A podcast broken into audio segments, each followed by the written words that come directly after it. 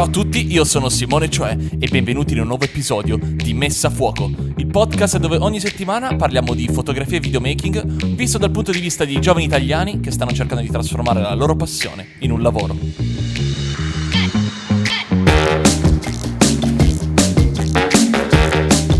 E ciao a tutti ragazzi, bentornati qui su Messa a Fuoco. Ah, che bello è tornare qui ogni volta a registrare, sempre qualcosa di fantastico direi. E scusate l'assenza, quante volte lo dico scusate l'assenza? No, è molto divertente il fatto che appunto ogni tanto devo sparire da Messa a Fuoco per il semplice fatto che davvero mi sto concentrando sul ritorno del canale e oggi ho registrato, oggi è lunedì 26 novembre e ho registrato appunto l'episodio di ritorno sul canale, quindi mi sto concentrando su quella cosa lì, oltre al fatto che sono stato via praticamente 10 giorni per la registrazione di alcuni documentari e quindi niente, sono tornato a casa adesso e in realtà l'argomento di cui parleremo oggi, come avete letto dal titolo, è qualcosa di molto particolare che sicuramente eh, non finirà con la puntata di oggi, ma ne torneremo eh, più avanti a parlare sicuramente in modo completamente diverso, magari con anche ospiti. E però abbiamo proprio bisogno di parlarne secondo me perché, mm, perché sì perché diciamo che stiamo andando verso questa direzione oggi parliamo appunto di fotografia con il telefono ma in realtà eh, la voglio trasportare di più sul discorso mh, mm, come le macchine fotografiche si stanno evolvendo rispetto a questa cosa. Perché quest'anno è il primo anno forse che vediamo effettivamente alcuni brand muoversi rispetto a questa cosa. Quindi eh, vorrei capire anche con voi cosa ne pensate, ma soprattutto se effettivamente pensate che questa cosa qui possa avere un futuro?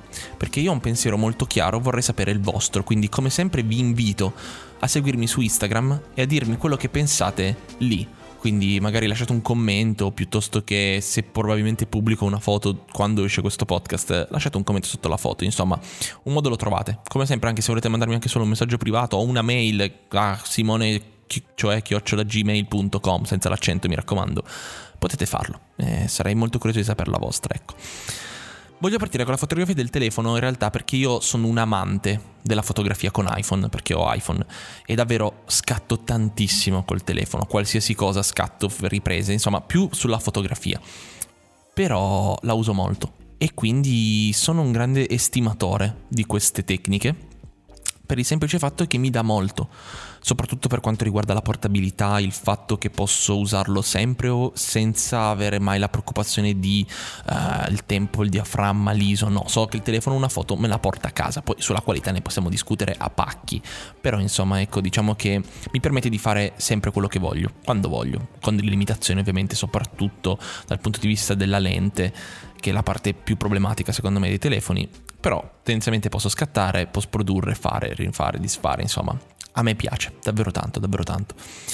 E ehm, appunto con questo fotochina abbiamo visto l'uscita di questa nuova Zeiss ZX1 che per chi non l'avesse vista è questa macchina dalla forma molto interessante, devo, dire, devo ammettere che il design è veramente in- interessante e innovativo sotto un certo punto di vista, ma dall'altro lato introduce Lightroom all'interno della macchina e questa cosa mi ha fatto riflettere veramente tanto. Per un semplice fatto del mi sto cominciando a chiedere effettivamente abbiamo bisogno che le nostre macchine diventino più smart? E con smart intendo più smartphone.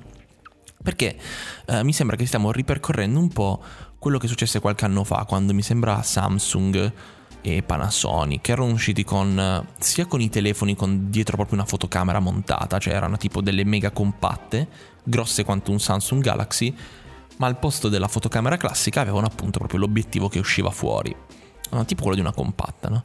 Oppure le fotocamere quelle staccate oscene, proprio solo l'obiettivo che attaccavi proprio con due pinze al telefono e tramite Bluetooth usavi quella fotocamera lì per scattare e poi te la mettevi sul telefono. Una roba di un macchinoso che mi viene male solo a pensarci al fatto che poteva esistere una roba del genere.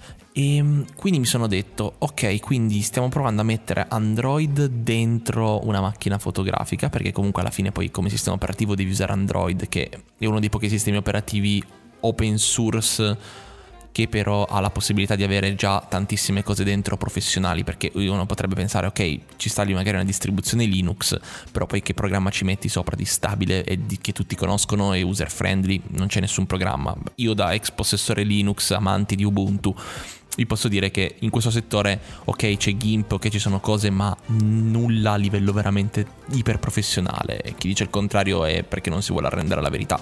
Io quando ho cominciato a lavorare sono dovuto passare in maniera obbligatoria a Photoshop e a Premiere, anche se ci sono programmi come Fireworks o come cazzo si chiama, che permettono di fare editing video, ma non puoi farlo professionalmente. Tutto lì. Ed è un peccato, assolutamente un gran peccato. Ehm però appunto, parliamo un secondo di, di tutto questo e discutiamone del fatto che appunto c'è veramente bisogno che le fotocamere diventino più smart perché questa cosa della, della Zeiss è molto interessante sotto un certo punto di vista. Parliamo comunque di una fotocamera con un sensore full frame, 35 mm, Lightroom all'interno. Uh, che costa comunque un pacco di soldi, pazzesco, cioè costa veramente un pacco di soldi, però sì, permette di utilizzare Lightroom come se avesse effettivamente una distribuzione di Lightroom mobile, la sto guardando in questo momento, uh, al suo interno. E la cosa che mi chiedo è, a che pro? Nel senso, ok che comunque i fotografi professionali si stanno spostando anche loro sulla condivisione su Instagram e quant'altro perché ci permette di farci conoscere di più e io continuo a dire che è una delle soluzioni migliori che tutti quanti comincino a pubblicare le proprie foto anche sui social, specie quando lo fai a livello professionale. Io i professionisti che si rifiutano di utilizzare i social mi sembra sen- sempre un approccio un po' ridicolo, un po' anticonformista nel punto di vista sbagliato, secondo me, no? Ma anche qui veramente si potrebbe aprire una parentesi gigantesca. Però quello che dico è io mi compro una fotocamera da 4.000 euro per post produrre all'interno della fotocamera. Ma che pro? Cioè, ci ho pensato un po' e in effetti quello che mi sono detto è quando mai ho sentito la necessità di post produrre un file dentro la fotocamera. Mai, anche perché poi la cosa, di, la cosa, assurda che trovo assurda è il fatto che non è che poi io lo post produco e lo posso pubblicare, o se lo posso fare comunque lo faccio in una sessione limitata. Ora non so tutte le funzioni della macchina, se ha appunto la possibilità di già condividere su Instagram, eccetera, eccetera. Però comunque immagino che non ha una connessione internet salvo un wifi. Quindi il punto è, stavo leggendo adesso la scheda tecnica con voi anche per capirlo e appunto devi eh, collegarlo o a una chiavetta USB esterna oppure appunto mm, collegarlo a un wifi eccetera, non ha una SIM insomma. Quindi il punto è se io già devo fare la foto con una fotocamera e poi per spostarla all'interno del, mm, del mio smartphone per condividerla nei miei social devo automaticamente e per forza connettermi al telefono. Cosa cambia da scattare una foto con una macchina fotografica, collegarla all'app e poi post produrla sul telefono e caricarla? Cioè, a che pro? Mm, non, non, cioè, non vedo nessuna utilità davvero. Cioè, o mi fai appunto un telefono con un sensore da fotocamera e ci arriveremo a questo discorso che appunto è un telefono effettivo, cioè io ho una SIM dentro e faccio tutto dal telefono, allora lì non trovo il senso, non lo comprerei mai, ma lo capisco. Oppure, boh, cioè alla fine ok, hai un bel RAW che poi posso produrre sul momento, ma non, non, hai degli effettivi vantaggi. Ora, se Zeiss voleva far vedere che era capace a fare fotocamere, ben venga. A parte che sul design della, di questa fotocamera possiamo discuterne perché il grip penso sia il peggiore che abbia mai visto nella mia vita e la fotocamera vista dalla realtà, cioè nei video quando la vedi è gigantesca, veramente gigantesca la vedo un po' fine a se stessa. Beh, cioè un bel test tecnologico, ecco, ma se l'avessi vista solo in un render e anche mh, andava benissimo non vederla dal vivo, mi sarebbe piaciuto uguale. Anche perché la roba più assurda con la quale mi trovo sempre un po' in conflitto è ok tu dentro ci metti una distribuzione Android che diciamo che già non è proprio uno dei sistemi più stabili sui telefoni che utilizzano Android del mondo se poi la metti dentro una fotocamera che non sa gli aggiornamenti, cioè già Android è un casino da aggiornare perché si vede già che metà dei dispositivi Android poi non si riescono più ad aggiornare post uscita dei nuovi modelli. Figuriamoci quanto sarà curato lo sviluppo di una fotocamera su, in tutto il mondo. Cioè, palesemente dopo un po' comincerà a fare schifo sto software. E in più non hai nemmeno tutta la possibilità di fare root, boot, cioè tutte queste menate nerd che si possono fare magari sui telefoni per migliorarne le prestazioni del sistema operativo, cioè quello, ti, quello hai, quello ti tieni. E mi chiedo, Zeiss ha veramente voglia di percorrere una roba del genere? Perché Sony, ad esempio, dopo un po' si dimentica delle macchine e non aggiorna più i firmware. Figuriamoci una roba dove devi aggiornare non solo il firmware della macchina, ma anche un sistema operativo che gestisce Lightroom. E se a un certo punto Lightroom fa così con così intendo un bel dito medio a Zeiss e non, ha, non crea più una versione sicuramente compatibile. Cioè, boh, sono tutte variabili che mi dico, stiamo parlando di una camera da 4.000 euro, cioè fosse una fotocamera da 1.000 euro direi, vabbè, ci può stare a fare questa stronzata. Ma effettivamente vale la pena spendere questi soldi? La risposta è assolutamente no, anche se a quanto pare Zeiss l'ha prodotta veramente perché c'è anche un scopri cosa c'è dentro la scatola. Quindi, boh, eh, non lo so, nel senso benvenuta sul mercato.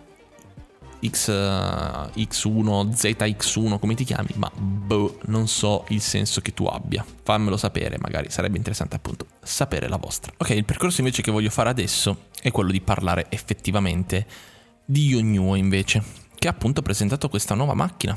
Anche loro sono arrivati con questo prototipo in realtà solo presentato a livello digitale per ora sul quale stanno lavorando che è appunto questa fotocamera, o meglio, effettivamente è un telefono mirrorless, quindi sistema mirrorless, con all'interno appunto una versione di Android e la connettività 4G, quindi già le cose cambiano rispetto appunto alla Zeiss che abbiamo visto prima. E monterà appunto un sensore EF ma micro 4 terzi, quindi avremo l'innesto Canon, ma uh, il micro 4 terzi come sensore, da 16 megapixel, processore octa-core della Qualcomm, insomma come base in sé potrebbe essere una roba interessante. E a quanto pare a livello tecnico la fotocamera avrà il 4K a 30 fps, jack per le cuffie, jack per il microfono, il GPS integrato, il flash, insomma un... un ibrido fra una fotocamera e un telefono, che come roba ci può anche stare, nel senso mi posso immaginare questa cosa di portare un obiettivo dietro, montarlo sul telefono e quant'altro.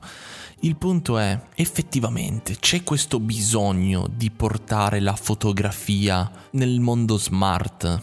O meglio, potremmo ampliare il discorso anche portando l'intelligenza artificiale dentro la fotografia, no? Ma non ne vedo veramente l'utilità. Alla fine chi vuole scattare con facilità ormai compra uno smartphone, ok? Io ormai arrivo al punto di consigliare lo smartphone anche per iniziare per quanto mi riguarda. Quindi mi chiedo, effettivamente c'è bisogno per chi vuole fare foto di avere tutta questa cosa di automatismi, aiuti, uh, settaggi preimpostati, modalità dedicate con l'intelligenza artificiale, possibilità di post produrre le foto direttamente in macchina. Cioè davvero io non mi ci vedrò mai post produrre una foto in macchina. Cioè già tanto se faccio la selezione delle foto in macchina. Cioè per me quando vado a scattare una fotografia con la mia macchina fotografica, esco fuori con l'intenzione poi di tornare a casa e lavorarci su, sulla mia foto. Ma anche perché per forza una foto di una macchina fotografica va lavorata in un certo modo, ma soprattutto, cioè, la gente non si calibra i monitor in casa, ma quanta fedeltà può avere il monitor di una fotocamera da 3 pollici? Cioè, ma come possiamo avere la pretesa? Cioè, quante volte avete scattato una foto pensando che fosse a fuoco, esposta giusta. Tornata a casa, l'aprivi sul tuo monitor e vedevi che era fuori fuoco, esposta di merda e faceva schifo. Sempre, succede sempre. E noi dobbiamo pensare che uno faccia un processo end-to-end dentro la fotocamera.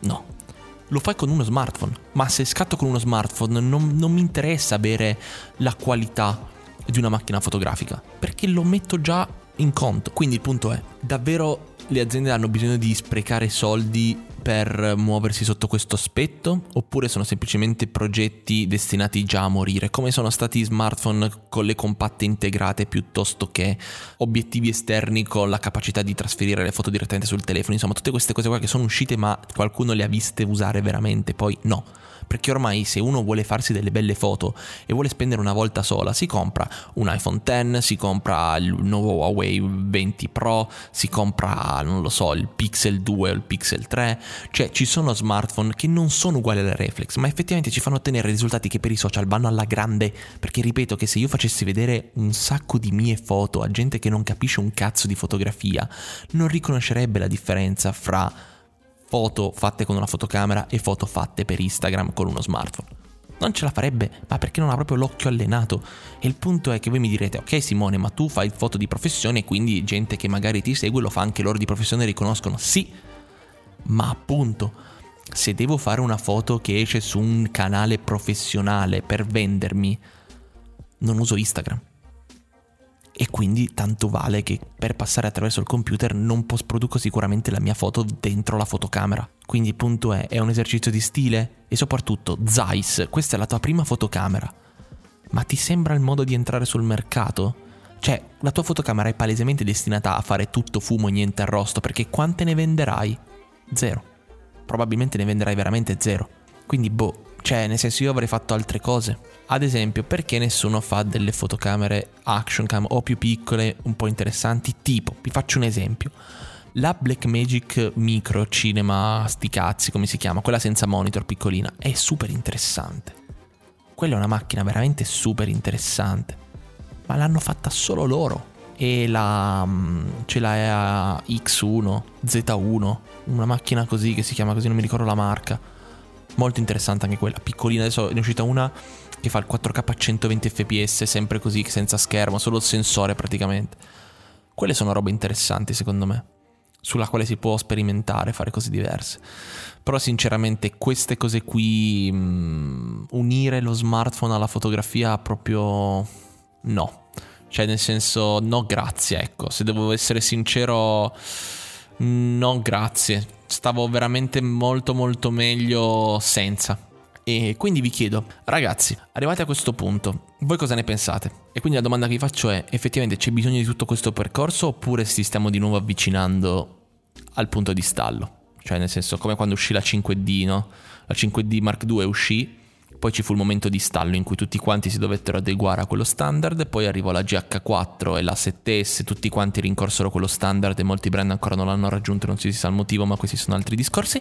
Oppure adesso, dato che probabilmente con il 4K a 60 fps si arriverà al punto X di stallo di nuovo, prima dell'8K commerciale, um, il nuovo mm, trend sarà quello di creare macchine fotografiche smart, quindi con l'intelligenza artificiale più potente, perché sicuramente finiremo lì, perché l'intelligenza artificiale farà parte anche della fotografia, come lo sta facendo negli smartphone, prima o poi arriverà nelle fotocamere. Già adesso qualche fotocamera sta cominciando a introdurre uh, l'intelligenza artificiale per aiutare le persone e quant'altro.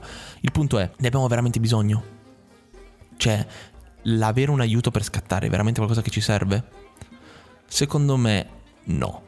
E ripeto, la macchina fotografica alla fine se la compra gente che non dico che abbia un minimo di voglia di imparare a scattare, ma due o tre cose prima o poi vuole imparare a farle, altrimenti ormai gli smartphone coprono assolutamente la qualità che, di cui abbiamo bisogno per fare foto tutti i giorni e fotoricordo, quindi non c'è bisogno più di una reflex. Niente, questo è, ragazzi, voglio sapere cosa ne pensate voi, davvero sono molto curioso del vostro approccio, spero che ci sia qualcuno che la pensa completamente diverso rispetto a come la vedo io. Sarebbe molto interessante far nascere una discussione che purtroppo qui sul podcast è sempre un casino, ma vi prego, su Instagram, in privato, scrivetemi, un modo per contattarmi sicuramente lo trovate, anche via mail, mi piacerebbe sapere la vostra.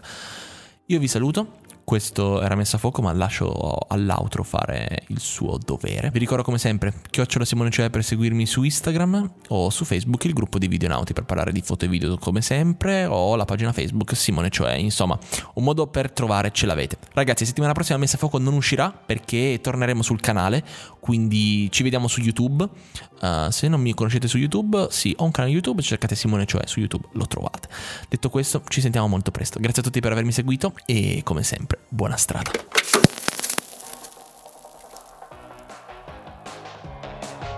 E avete appena finito di ascoltare Messa a Fuoco, il podcast settimanale che parla di fotografia e videomaking da un punto di vista un po' più giovane e fresco. Io sono Simone Cioè e noi ci vediamo al prossimo episodio.